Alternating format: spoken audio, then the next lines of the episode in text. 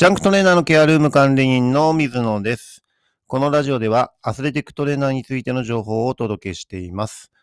第9回目、トレーナーとして心がけていることということについてね、お話ししていきたいと思います。はい、私はね、実際に、えっ、と、プロのトレーナーとしてね、活動しています。で、心がけていることっていうのが、まあ、いくつかあります。えー一番は自分のモットーでもあります、えー選手がね、怪我で引退を決断させないっていうところをね、えー常に意識してやっています。はい。今、プロバスケットボール選手も、えっ、と、選手の寿命が結構伸びています。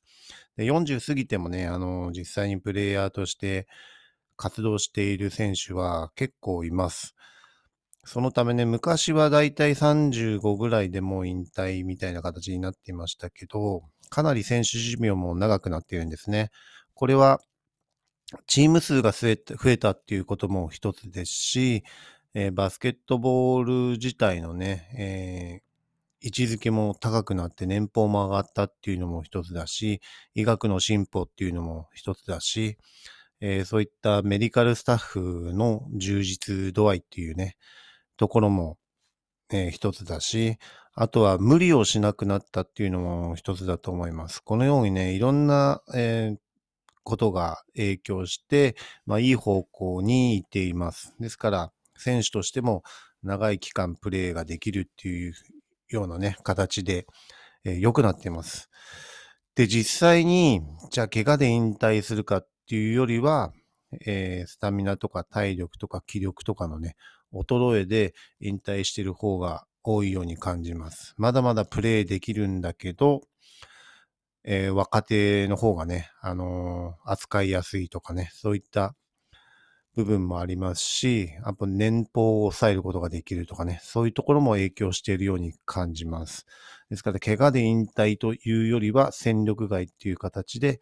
引退している方が現状は多いように感じますね。はい。ですから、まあ自分自身はね、モットーとして怪我で引退を決断させないっていうところをね、一番心に置いて、え活動しています。はい。それ以外にね、えっと、心がけていることっていうのはね、えー昔から自分は事前の準備っていうところを意識するようにしています。えーこれは、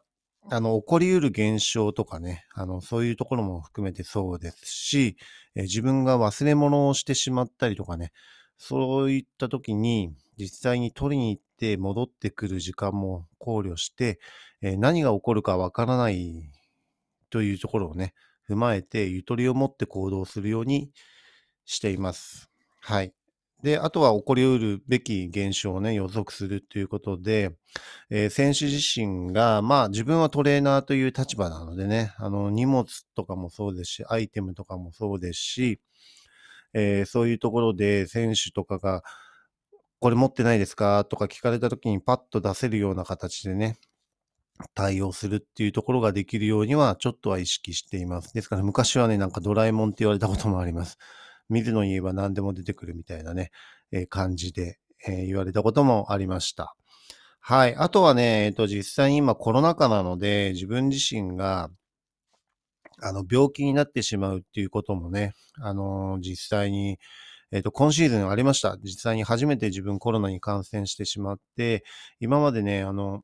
病気で仕事を休むっていうことが、えーここ30年ぐらい一回もなく、えー病気にはもちろんなったことあるんですけど、オフの時にね、解決したりっていうところで、えー病気で仕事を欠勤するっていうことがね、30年間なく過ごせてこれたんですね。はい。でも今回コロナっていうことでね、もう隔離せざるを得ないっていう、仕事には行けるようなレベルであってももう隔離しなければいけないっていう状況で、何日かね、仕事に穴を開けたことが実際に今年ありました。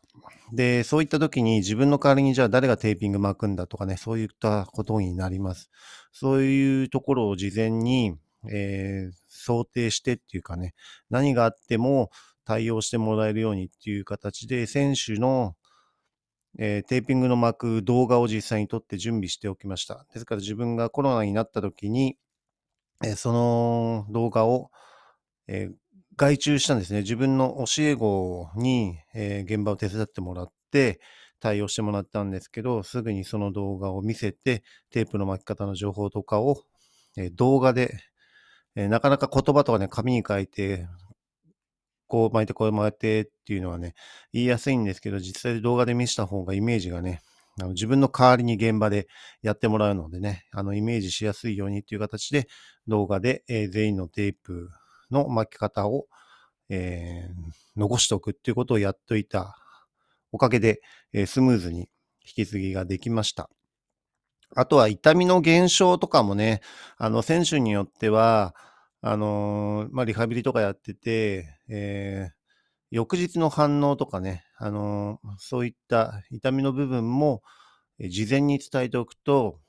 えー今日ここまでにしようとかね、あのそういう段階的な部分、選手はちょっと調子がいいともうちょっとやりたいってなると思うんですけど、今日はここまでにしとこう。これ以上やると明日痛みが、えー逆に出てしまったり悪化したりする可能性があるので、今日はここまでっていうところを事前にしっかり伝えておくと、選手も納得して、えーリハビリに対応してくれたりします。ですからそこら辺のね、事前の準備とかね、起こりうるべき現象を伝えておくっていうことは非常に大切な部分かなというふうに自分は心がけています。あとは連携と報告ですね。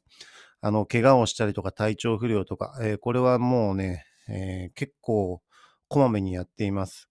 実際にオフの日に、あの、選手に、えー翌日、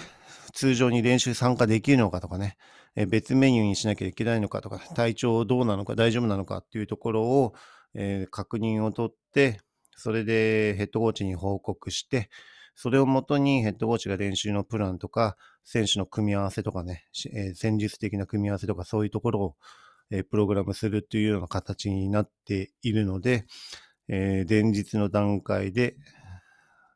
練習できるかどうかっていうところを確認します。そして翌、えーと当日の、えー朝、オフ明けは大体トレーニングとかがあるので、そこで自分もあの体温とかね、体重とか確認して、それで選手の状態確認して、もう一回当日の状況で、えー選手がちゃんと練習できるのかとかね、そこら辺を確認しています。バスケットボールの場合は選手自身がね、あの、12人なんですね、エントリーのメンバーが。ですからまあ練習生とか入れても13人、14人とかね、そのぐらいのメンバーなので、まあ比較的管理しやすいので、直接確認とかもね、できるような体制になっています。このあたりが自分がトレーナーとして、メインで心がけていることということになります。はい。